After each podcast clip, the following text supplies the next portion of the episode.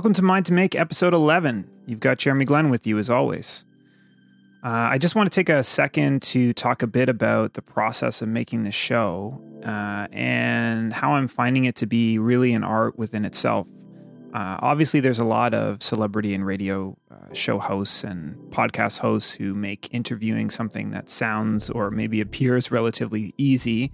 Uh, but for me, anyway, I feel like uh, admittedly, the process has been challenging. And when I first conceived of doing the podcast, I thought it would be a fun opportunity to reconnect with people in my art world sphere, uh, which it has been, and, and help to uh, discover sort of the commonalities between uh, us and, and what we do um, to you know inspire you, inspire me to continue to make music, continue to make the art that you make. But you know, conversation isn't always something that's easy, and certainly trying to draw out the best bits of information can be a challenge. So I only bring this up because I felt like I've had various degrees of success through this whole process. So you know, anytime I can get feedback from you as an audience, uh, I appreciate it. And I do appreciate any of the feedback that I've gotten so far. So, you know, my apologies if I'm not always hitting the mark in, in bringing out the best information, but, you know, I'm going to continue to do it, uh, whether you like it or not. And if you don't like it, I guess you can stop listening. So, all that being said, I hope you are no less inspired by this week's guest, dancer, choreographer Emily Law. Emily is a member of a large dance community in Toronto, and she's uh, been instrumental in bringing uh, street dance forms into contemporary dance spaces. Um, in this interview, we talk about how editing is really just a part of the process in creating new works. So if you know if it doesn't fit with the piece, it's got to go, and sometimes that's uh, that's a reality.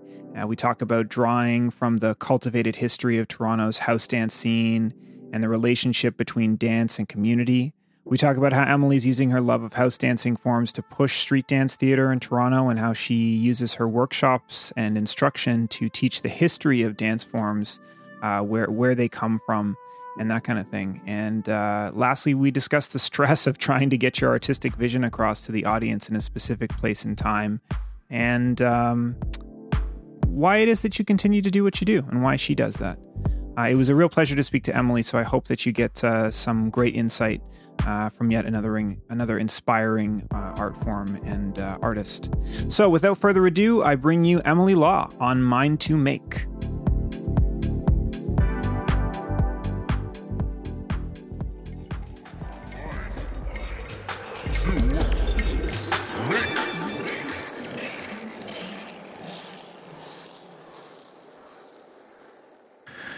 So, I would like to welcome Emily Law to the Mind to Make podcast. Hi, Emily. How are you? Hi, I'm good. Thanks. Good. Thanks for coming in. Yeah, thanks for having me. Usually, right off the top, I'd like to do a little origin story. Okay. So, can you give me a bit of a background as to how you got involved in, in dance in the first place?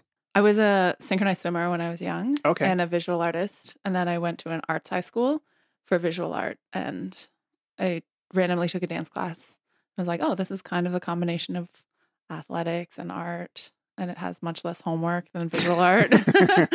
so then I just started dancing in high school, okay. and I started with contemporary dance and breaking alongside.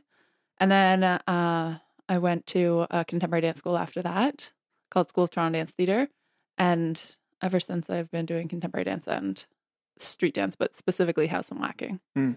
And what is it about dance that kind of keeps you dancing? You know, like what what kind of drew you to it immediately that you were kind of like, oh, okay, yeah, I can see myself continuing to do this. You know, I think every day there's kind of a choice of, okay, yeah, I'm going to keep doing this, so I have to recommit all the time to mm. it uh, because it is a different lifestyle and it's there are challenges keeping up with it, especially as I age, mm. and I tend to actually get sad and then I'll be like, oh yeah, I haven't danced in a while. And then I'll dance. I'm like, oh yeah, that's something that I need in my life. Interesting. Yeah. So it's like nourishment to some degree. Mm-hmm. Yeah. I used to uh, work with somebody who had become a dancer and they're sort of entered the practice through through other mediums. So they started off as being like an illustrator and then they started getting into sculpting and then they realized that what they really wanted to do was like dance was with the way for them to like really express themselves. Do you feel like maybe this sounds a little cliche but there's like something inside you that uh, that dance allows you to express that say you know your background in illustration doesn't allow for like there's something that you can put across better through dance that you couldn't do through that medium or something like that? I'm not sure if it's necessarily that dance is the best tool for communication, but mm. there's something about its timelessness or its timeliness that mm. like this is the time to do it when I physically can do it. Mm-hmm. So I figure that I can continue my visual art practice later on mm-hmm. when my back really hurts. um, also, something about dance is it keeps you so in the present. When you're performing, you have to be doing exactly what you're doing. Mm-hmm. And something about that pressure is really exciting to me. That specifically is about stage dancing. Like, I feel like when you're performing in front of an audience, you really have to 100% commit to what you're doing, mm-hmm. Or else people won't be interested. Mm-hmm. Or otherwise, what? Why are you doing that? Right. Um, and street dancing, I feel like it creates this social um, connection mm-hmm. that in today's society, I feel like we're lacking in a lot of ways mm-hmm. because mm. we've really cut out a lot of ritual and places for people to gather mm-hmm. and ways to communicate physically without necessarily communicating um, through technology. So mm-hmm. I think like the physical exchange that people have during dance is really important. Yeah. Something I was thinking about uh, before the interview was that in music, like in my experience with music, you know, the elements that you're working with tend to be space and time and frequency. But obviously, there's a similar relationship with dance with with space and and time. How important is that process of sort of understanding the space that you're in, how you interact with, say, somebody else on stage, or how you interact with the audience? What are the kinds of things that you you think about? maybe this is getting into more of a conversation about choreography, and this is a sort of underlining a bit of my unfamiliarity with contemporary dance. Um, even if you're by yourself, you know, how do you choose to occupy that space? Like, what are the kinds of things you think about when when going into a space, a physical space? Uh, the history of the space. Okay. Yeah, and I mean, in theatrical dance, there's this idea of a fourth wall, right? And there are long-standing traditions that we uphold without even thinking about sometimes. So mm-hmm. the lights go dark, or so it starts. People walk in. There's just like all these agreements that we've made along the way that I like to question sometimes in my work. Mm. So sometimes I don't start with a blackout, or I'll put the middle of the piece at the beginning, or address the audience and break the fourth wall. I mean, these aren't like new concepts, people have been challenging them, mm-hmm. but there are those understandings that people will come and they'll be quiet and they'll watch you perform, and yeah. then the lights will come on and you'll do this thing, and it'll have a beginning, middle, end. And maybe you'll acknowledge them maybe you'll pretend that you're in another, another world and that fourth wall is very strong mm-hmm. and then the lights will go out the lights will come back on you'll bow they'll right. clap they'll right. like there's all these like the traditional performance yeah yeah which we just accept because of that space so the space is already bringing all these things with it mm-hmm. and then on top of that the history of the space so for example 80 Winchester has like a huge a long history of contemporary dance and then, you know, theaters just bring a vibe, a history, specific programming that have, has been there a lot. Mm-hmm. I, I'm I'm just curious because it, you know, I tend to make decisions when like mixing music about either who the potential listener might be, what the potential space might be that they would be listening to. You know, if it's something that you're doing as um, as like an art piece versus say like uh, something that would be intended for say even like dance purposes right? Like it's club music. Mm-hmm. you're trying to think about like okay what's going to move the audience? You have to kind of have the audience in mind. When did you feel like you could you could sort of take what you knew and then give it to other people? Yeah. Well i mean my thoughts around choreography just going back to what you were saying earlier mm-hmm. around thinking about the audience's response to the work it there's such a fine balance between wanting to create something that people connect with mm-hmm. and people will appreciate and sacrificing the integrity of the work for what you think the mass audience will like. Right. So I'm always kind of trying to balance out we want to make something that will connect and communicate, but I don't necessarily want to just create this entertainment based piece Mhm. with all the I don't know spectacle. I mean, not that I'm against spectacle, but just giving up what I'm interested like the root of the work. Yeah. Okay, and then the question about choreography: When did I feel like Like, do you feel like you need to have permission from somebody? Like somebody sort of says, "Okay, you're you're ready now. I'm giving you the the keys to the, you know." I wish it worked like that. I wish someone was like, "Yeah, your piece is good. Everyone will love it. It'll sell out. Go ahead, do it now. It's finished." No, uh, I mean, there's never anybody that does that. Okay. uh, the thing about dance and choreography is that it's quite a. It stays in somewhat of a young field because there are a lot of challenges in the Toronto contemporary dance world or in the Toronto cla- theater world, um, concert dance world. Because Um, it's really physically based, and I feel like people age out when they're developing skills Mm. or when their skills are strong. So, for example, now I'm 34 and I've been dancing for 10, 11, like 11 years as a professional. Mhm. And now I feel like I'm just developing skills, or not just developing skills, but I'm kind of solidifying skills and continuing to research as a choreographer. But I'm also 34. So then maybe I want to have a kid. Maybe Mhm.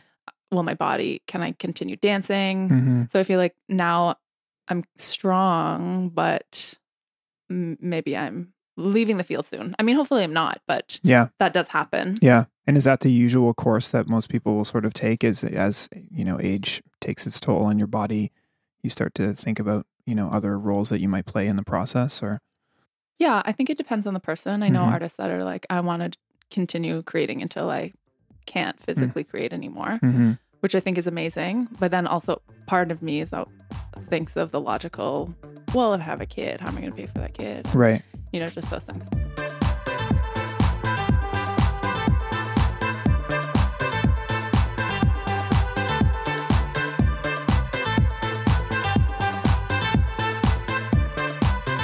Where do you start from like a blank page?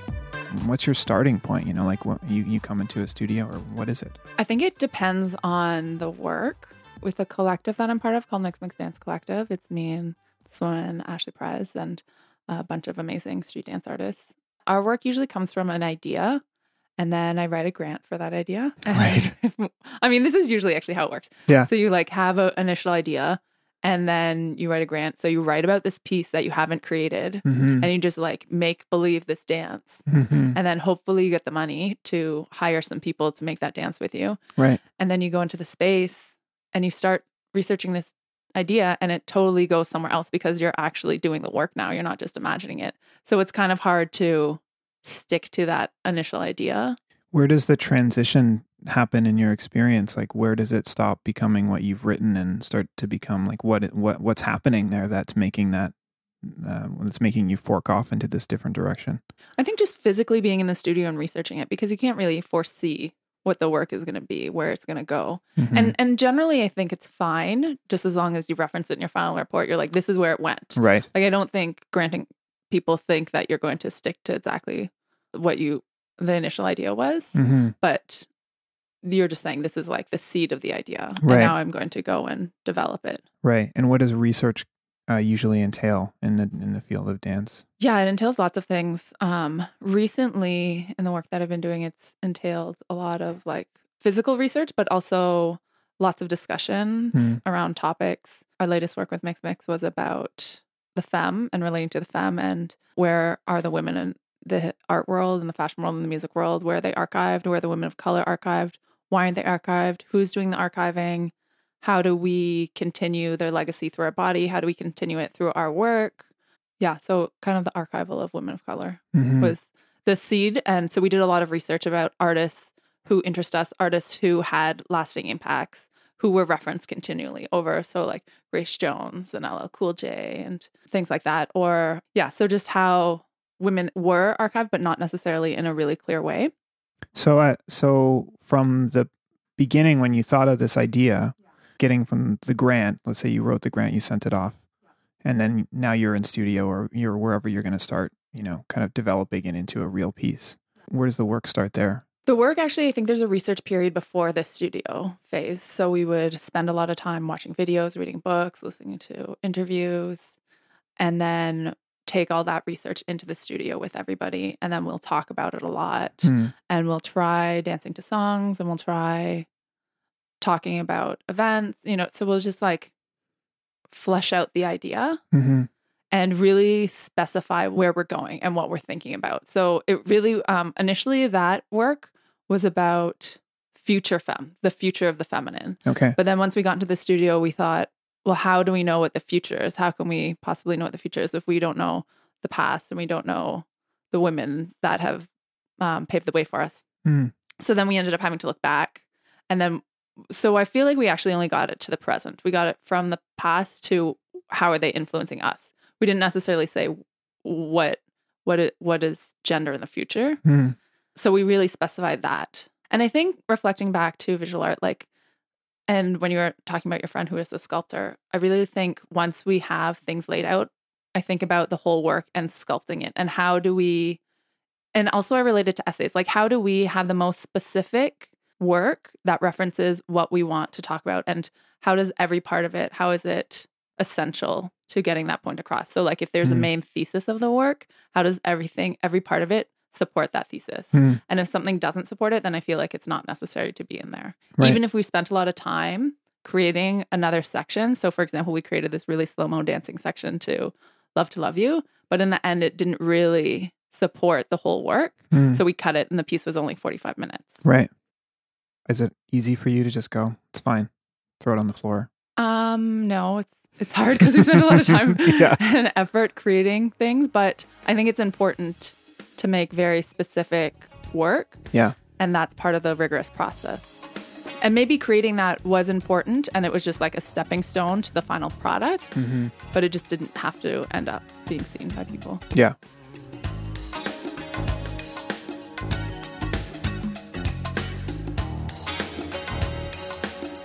Speaking of the femme, I understand that you are in in the process of maybe still getting a psychology degree with a specificity. Is this correct, or is this is something I've just read on the internet that has not materialized itself? No, I finished it. um, did? Four years ago. Okay, Yeah. can you talk a bit about why you were doing it? What the initial impetus for you wanting to explore that was? Well, I think it had to do with that like background voice in my head being like, "What are you going to do later on?" Right.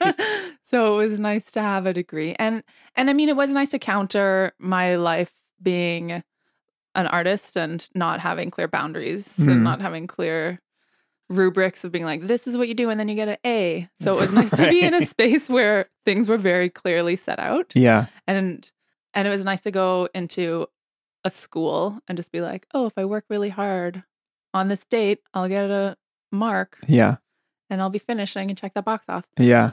So i just enjoyed studying and my thesis ended up being about cipherman street dance cipher mentality in relation to gender which i talked about it a lot four years ago and then i think i talked myself out of it and i'm just like done talking about it now Can you do you do you mind just like a little bit or does it so so okay, let's say if you don't want to talk about it specifically, what are, what what is sort of stuck with you about it? Like what um if, if it's something that is not has not followed through, um why hasn't it followed through anymore? Like why why was what you thought of before not as important to you anymore? it's not that it's not important and i feel like um ideas from it are still around and i'm still talking about gender and i'm still talking about street dance like those are still interests of mine Yeah. but i was just really talked out around that issue Mm. also i guess maybe i'm less focused on battling maybe at that point i was really focused on like why aren't women entering street dance ciphers hmm and now i care less How come? It's just not something you're interested Yeah. in anymore. Yeah. That's like something that women who want to street dance battle can concern themselves with. i mean i still want a street dance battle maybe there are more women actually in the scene now too hmm battling hmm And just as an older person, I'm kind of like, well, if I don't want to enter a cipher, I just won't now. Right. Whereas before, I was like, why aren't I doing it? Yeah. what's what's the philosophical argument behind it or what like i can appreciate uh, from at least other people that i've spoken to who have done degrees and they've worked on theses and uh yeah you you get exhausted by it right by the end of talking about it thinking about it all the time for so long yeah. And it Um, was just an undergrad psych thesis. So it Right. wasn't even like a master's or a PhD thesis, which Mhm. I'm sure is so exhausting.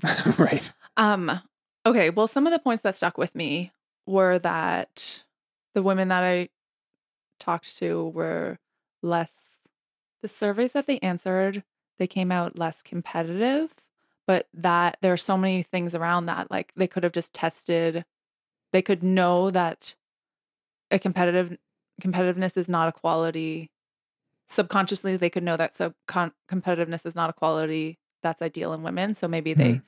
just wrote, answered the questions that way and maybe they are competitive so it could just be something that has to do with the test hmm another one is highlighting your status as a minority so you could feel pressure that you're representing all women hmm going in a cipher and then wa- not wanting to let them down hmm um and you couldn't you're just not a person in the cipher you're a woman in the cipher so you're Mhm. representing women. Hmm Just to give listeners who may not be familiar with what this term refers to, can you just give a little bit of context for what being in a cipher refers to and breaking and yeah it's like a circle that you would dance in right? It's basically it. Yeah. yeah. There's a large crowd of people, some getting ready to get in, yeah some who are just watching. yeah Yeah.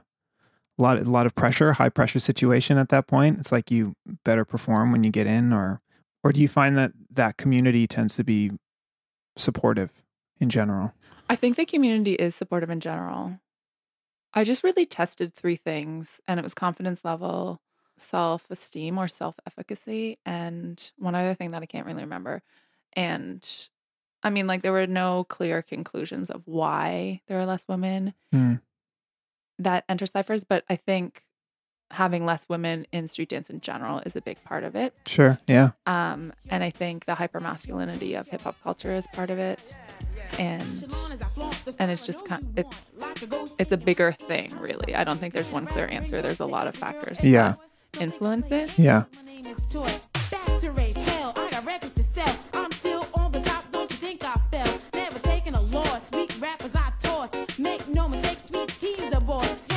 Janet Jackson's nasty, but I'm in control. Aretha Franklin bowed down to the new queen of soul. Never settle for less. God is my witness. Jog every day. So from hip hop to house, what is it about house dancing that, yeah, what is it that interests you about it, or what is it that kind of like gets you going that that mm, that allows you to continue to do that? That you know is your your kind of main focus. well when i talk about cipher mentality i mean in, in house and whacking Oh, you do. Okay. Yeah, I mean in everything. Like Okay. it, a cipher is something that all street dance styles have adopted from breaking. hmm So it's common in all dance styles and so that cipher mentality spills over into everything. hmm Actually, when, when I wrote it, I didn't really talk about whacking, but that would be interesting because it's it's more female dominated. Mhm. So gender might have less effect and people might still be very nervous going into ciphers. And maybe Mhm. it's just something that you have to get over with and everybody is nervous anyway. yeah. Right. Of course. but you want me to talk about Well, how, what was your what was your exposure like? How did you get involved? I mean, like for myself, like I've never officially like taken house dancing classes. I just Mhm. went to some parties and was like, "Damn, like some of these people dance the hell out of this." You know, Mm. like it's a thing. Mhm. And uh, I I think it was like going to the Phoenix years ago when they used to have um, I don't remember what the name of the party was, but they had like a like an R and B room and they had like a house room and you Mhm. go into the house room and my exposure to that as like a like a high school or just at a high school kid and like seeing these people like really really giving it and having no and and really not knowing anything and maybe this is just because it's all like pre-internet there was no way to like research it other than talking to the actual people but sort of seeing that having that experience of it and then and then for myself it was just sort of like emulation like oh i've seen people do this thing i've seen them do this and Mhm. kind of trying to get my own feel for you know how i was dancing Mhm. yeah what was your initial exposure to it and what sort of drew you to that form um, over contemporary were you doing contemporary at the same time as you were doing Mhm. yeah Yeah. Yeah. I've been doing both of them like at the same time. mm-hmm. But Toronto has a really long history of house dancing and house music, which is really special. And I think is what fosters such a great community now. Mm. Like there are crews like D4C, which is pre um, YouTube videos. Mm-hmm. and they i think from my understanding they called it mop topping and and then the dance the house dancing that we do now is influenced by dance fusion in new york and they Okay. codified along with other people, codified the dance form. And so we've learned from them and we've traveled to New York and other places to learn from these people. And you say when you say we, this is Mix Mix. Oh, no. I mean, like, I mean, yes, members of Mix Mix, but we as like my era of house dancers in. Toronto. Yeah. I see. Yeah. But there are house dancers of Toronto that have been around for so long. hmm And so it's so nice that we have this history and still dance with those people like Bridget and Dale. Yeah. Do you think there's new territory to explore? Do you feel that that's something that that your generation is now being able to kind of like push the medium, or is there sort of only so much that you can do within the context of house dancing? I don't really house dance to push it. I, I'm more house dance for the experience of dancing with people and to dance with that music and to Mhm. like trance out to it or just like go Yeah. to a club and, Yeah. and dance with people, even if you're not like looking at them or physically dancing with them, but being around other people. But I mean, I guess in in one respect, I'm trying to push it through put it putting it on the stage Mm-hmm. and by creating street dance theater. And that genre is growing in Toronto and in Canada in general. And the interesting thing about that is, as more people create it, you can see the different artistic approaches. Hmm. So it, I, I didn't really think about that until people, more people started creating it, and then I realized, oh yeah, everybody has their own approach. Some people are making it very traditional. Some people are making it very abstract. Mm-hmm. Some people are making it very political. So it's nice to see that. And I could say that is maybe where uh, one pathway that is going. Right. Yeah. Another is that it's growing so much. Like now we're doing sessions at the AGO. There are people of the younger generation traveling the world and battling and winning battles everywhere. Right. So it is continuing and growing in Toronto.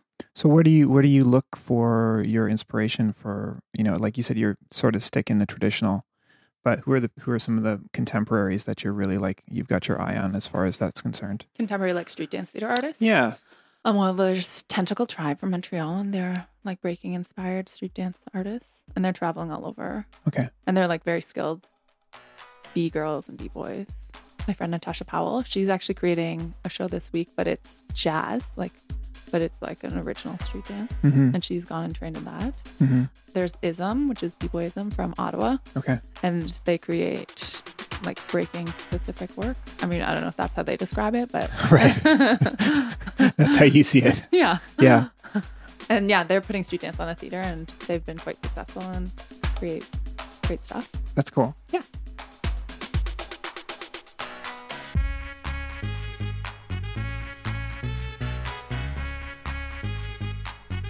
You hold workshops. Yeah. Why is that important to you to to give workshops other than let's say the the monetary benefit or that it you know it's a Yeah. sustainable thing? Yeah. I used to teach at lots of studios on a regular, and then I stopped that in order to leave my life open for dance traveling or dance shows or just like the freelance lifestyle, basically. Mm-hmm. So now I just do workshops once in a while. And I mean, I think it's important where I lie on the spectrum is I think it's important when teaching to tell people who the founders of the dance were, where the dance Mm. came from, the socioeconomic stance or things that were happening at the time when the dance was created. And it's important as a practitioner to know those things. How come?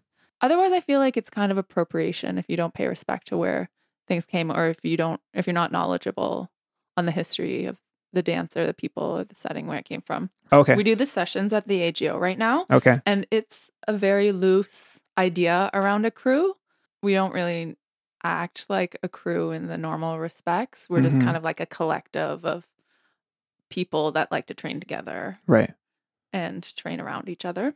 Do you find that individuals kind of everybody brings a little something to the collective? Warehouse Shacks is mostly house, although mm, people do different styles. Like Knox is also a b boy. I do whacking stuff like that. Right. But it's mainly house. Mix mix, however, um, everybody does different styles. Okay. Yeah. Um, Cien does wushu, and I went to contemporary dance school with him, and Okay. his partner Jelani does a lot of heel work, and I also went to contemporary dance school with him Mhm. and Sarah and Christine do house and hip hop and whacking, and Ashley and I do whacking and house. Okay. Yeah. Where where do you? I mean, I guess you could argue that all of those styles are contemporary styles. Yeah, So how do so how do you differentiate be- between something like that? When where does the I, I guess I've seen some dance performances where they wouldn't, you know, you wouldn't necessarily construe them as dance. It's more about movement, and again, that sort of idea of exploration in space. So, when does something be not become dance? How does it shift from being a piece of a performance or something completely different to just being a quote unquote dance piece? Is there sort of a dance box that all of a sudden it's like, well, that's not dance anymore. This is performative theater, or this is this is some other aspect that happens to involve the body but is not necessarily dance. Is that or is there any box for you? Is it just like it involves the body equals it's potentially dance? Yeah, that's a tricky question because I feel like everybody defines it so differently. Mhm. And I've been on juries where people are like, oh, that's not dancey enough. But it's created by a dance artist and Mhm. that is their intention and that's just their practice. So personally, I feel like if you identify as a dance artist and you identify your work as dance, even if you're lying on the floor and you're slowly moving, or uh, that totally could be dance. Or, or if you're doing something that's very um, not traditional virtuosic and athletic dance lines, traditional pathways, I Mhm. think it's still dance. Like I personally do. I know a lot of people would disagree. How come? Like, what's what's the debate about? Like, what is it? Just because, like, what what do you mean? What does somebody mean when they say it's not dancey enough? Well, if somebody's pushing the field of conceptual contemporary dance and doing very conceptual work that's not necessarily involving a dance technique that people have seen before, Hmm, then maybe they don't know how to identify it and then they wouldn't consider it dance. I see. So it's something about it not having like a step or something that would be, like you said, preconceived. Yeah, I mean, it's hard to say because that's kind of saying why other people wouldn't consider it dance. Right. And I'm not exactly sure why. right. I consider dance because because I'm open to dance being many things that aren't necessarily come from a dance technique. Hmm. And just like abstract art can be so many different things. Like Mhm. it can be a toilet. hmm I know. I'm just very interested between this idea of like, you know, somebody says, "Oh, I'm this kind of artist," or "I'm this kind of artist," and how you, you know, like I've talked to some people who have said, "Well, I don't know what the idea is, and there is no idea. I'm not trying to come work from an idea. I'm working. I'm just working, or I, I have, you know, but I feel like it all must come from some kind of. It doesn't have to be like a fully fleshed concept, Mhm. but there must have been an, uh, you know, like an impetus for some sort of spark point where the genesis of, of of this piece comes from. Yeah. And I'm just curious about where we draw these lines between saying like, oh, now that's visual art and now this is dance. You know, how is it not just all art? And you know, I guess it's easier for the audience to, you know, because because how else do you continue to do what you do? You have to have some kind of a, an audience participate in in it with you. But I'm just curious as to you know where people tend to differentiate their art forms. You know, because I've had I've talked to people who say, "Oh, I'm a filmmaker," and I've talked to somebody say, "I'm a visual artist," or "I'm both of those things." You know, um, um, Michelle Lefade was talking with me, and she was sort of saying, like, "Oh, I'm a cart- I, I'm a cartoonist, but I'm an illustrator, but I'm a visual artist." hmm So it's all of those things. Yeah. But she wouldn't say that she's a dancer. I Yeah. would say, I would guess, you know. But maybe if she did a piece that involved people and something that she did, then you know that does that turn into the world of dance? hmm Um, so it's just interesting to me, especially in in visual art. Is it just the presence of bodies in the room that then invites the idea that okay, now we're in the dance space, mm you know, or potentially in a dance space. At least for you, how do you what do you feel about it? Like in- in terms of pieces that you're putting together, those considerations that you that you you make? Yeah. And I mean, in my work, I don't deny like athleticism, virtuosity, or spectacle. So those things tend to be sometimes understood as dance. Hmm. And I'm aware that I'm not rejecting those things. So, I mean, I don't think my work lies that far outside of what would be traditionally understood as dance. Hmm. I don't think I'm really pushing boundary there Mhm. but artists are for sure in Toronto, especially, and I commend them and I and I totally support that. And I, I'm open to dance becoming unknown and having fuzzy borders and not knowing where to put it. Have you ever had a, an instance where you think of an idea and then as you try to conceptualize it into a piece, you kind of go, this shouldn't be a dance piece at all? Or do you always think of your work in terms of like, are you always thinking of it and like, oh yeah, I could do, you know, this kind of move or movement or uh, No, I'm not always thinking about movement. Like I think an idea is bigger than just the body. I don't know if that's yeah, no. really around. Like I'm thinking usually I think about concepts. hmm My work. I mean, wh- when you were talking earlier about some people just creating without necessarily a concept, and I understand what you're saying that usually there is a concept anyway, even Mhm. if they're not aware of it. But everybody has their own practice. My Mhm. practice does start with ideas a lot and Mhm. usually centers around a concept. hmm Like I was saying, like usually I think of a thesis and then everything is supporting that idea. hmm And by that, by sort of going through that particular process with you, Mm-hmm. then for you anyway, dance is going to be integral to that whole thing. Like, it, are you thinking of the idea in concert with, you know what I mean? Yeah. In the in the context of dance, like just by virtue of you being a dancer, is it? I, I guess I'm just trying to get to this idea of like, is it just that you've got a dancer's mind? You're thinking about how would I interpret this idea through dance, Mm-hmm. and it's really about you trying to just say, or, or are there some ideas? I guess I'm trying to say, are there some ideas that just it's not going to support dances or whatever I could think of, whatever you could think of in terms of dance would not support this idea as well as maybe, you know, some piece of visual art might do the same thing. Or would you at that point say, well, you know what, we need to involve some more visual artists or, Yes, and I've worked with some visual artists with projection Yeah. and musicians, and I feel like that maybe, but but it is usually supporting a physical exploration. Mhm.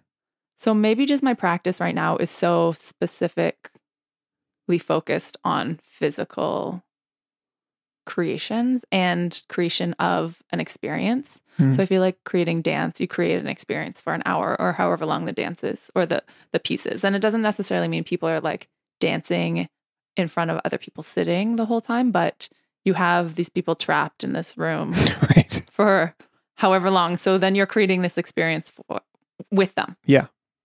So it's not necessarily like a frontal audience performance thing, but you are creating this thing for them. Mhm. How do you consider the audience in in most of your pieces? Like, what's the consideration that you have?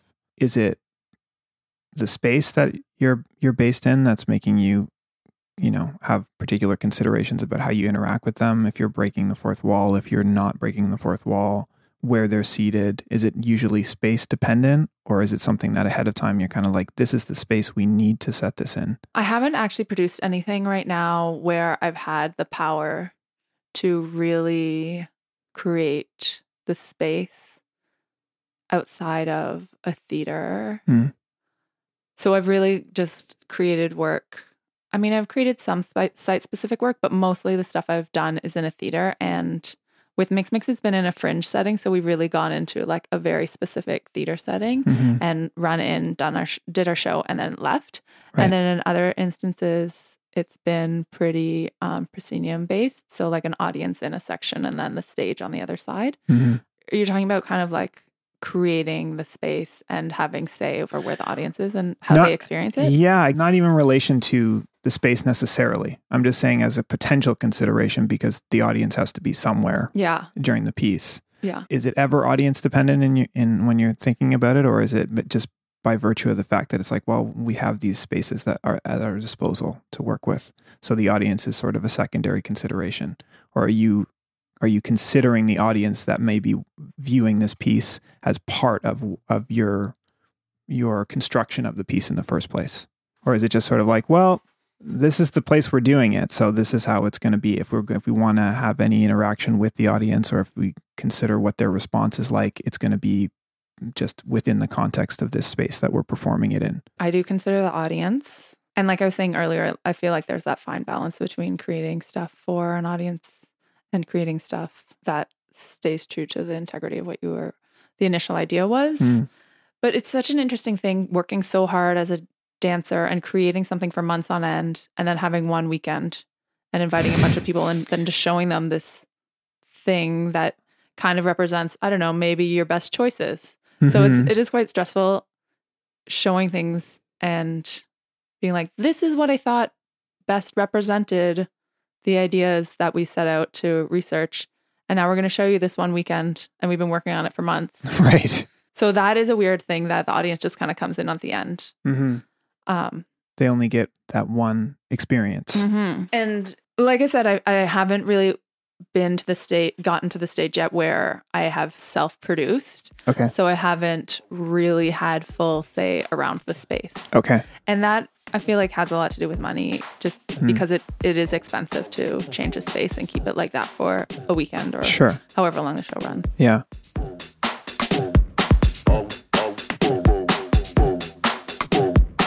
This is pretty ghetto, but it makes me wanna vote. vote. You brought up grant writing.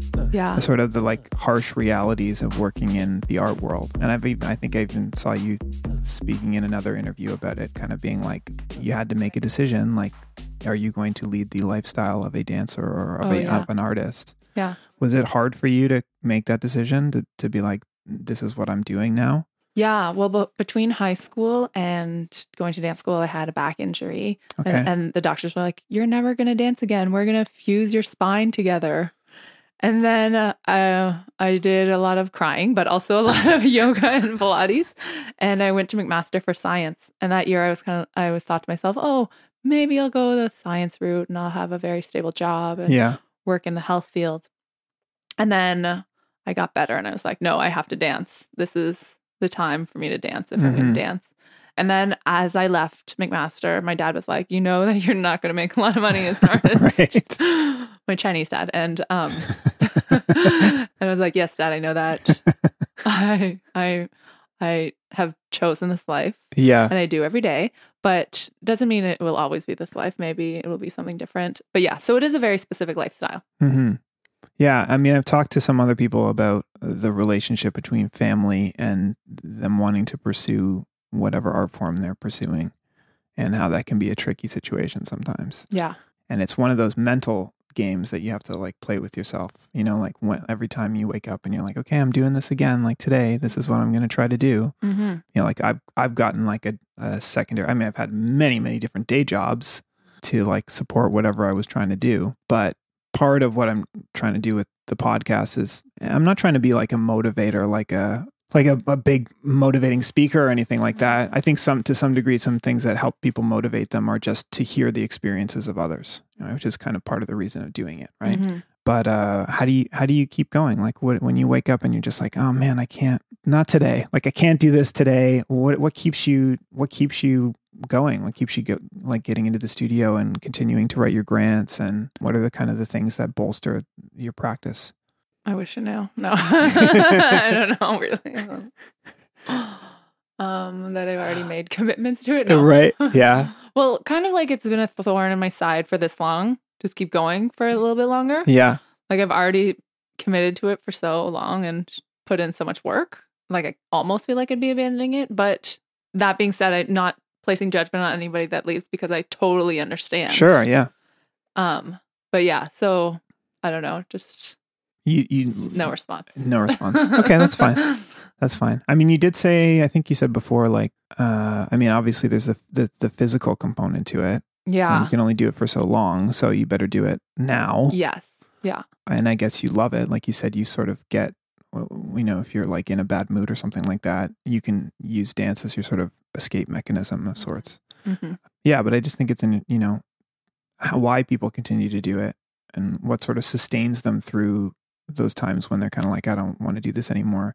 Does the community of people that you're with help to push you in that direction to say like, no, we need you. Like you're important to, to be a part of this. Like we can't do it without you. Yeah, like community does have a lot to do with it. The Toronto contemporary dance community is amazing. The Toronto street dance community is so lovely, and I do feel very supported. And and like even though my dad said that, my family has been very very supportive. My Mm. mom was, is an artist. My brother's an artist. Mm. Like so, we have lots of arts in our family, and Mhm. I've been very lucky. And that's part of my success that I've Mm. had so, so much support. Right. Um, and I have a partner who's also very very supportive hmm and probably also like at my darkest times when I haven't wanted to do it, he's been very helpful. Mm. And going out to see shows and seeing what people are creating is also quite inspiring. Yeah. and to see people at the shows and see community and take part in that. Yeah.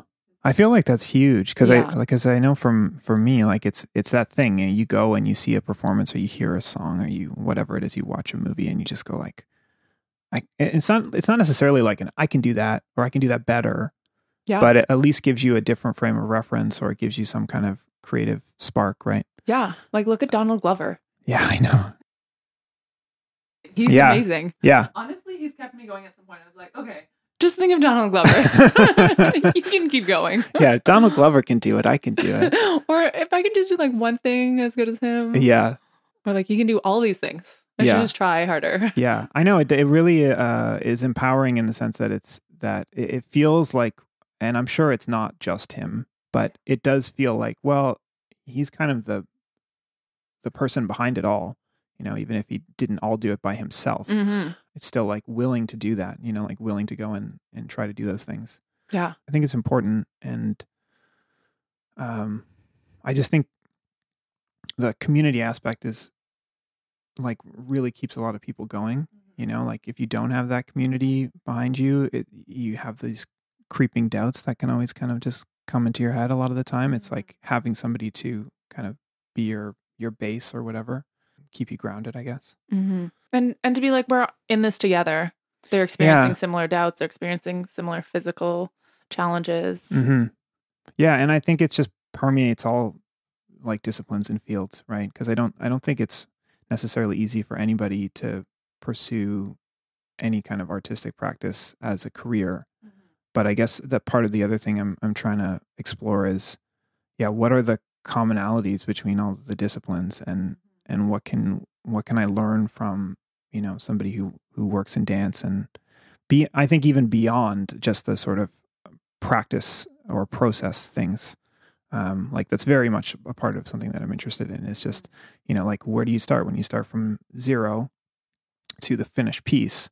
You know what are the steps that you're taking to get through there, and when it's really really hard, how do you continue to push through it? And what are the kinds of techniques that you're using to do that? You know, and it seems more often than not that between different disciplines there are so many commonalities that seem to to work and similar sorts of strategies that people employ so thank you for coming and sharing Yeah, your input on the on the subject Yeah.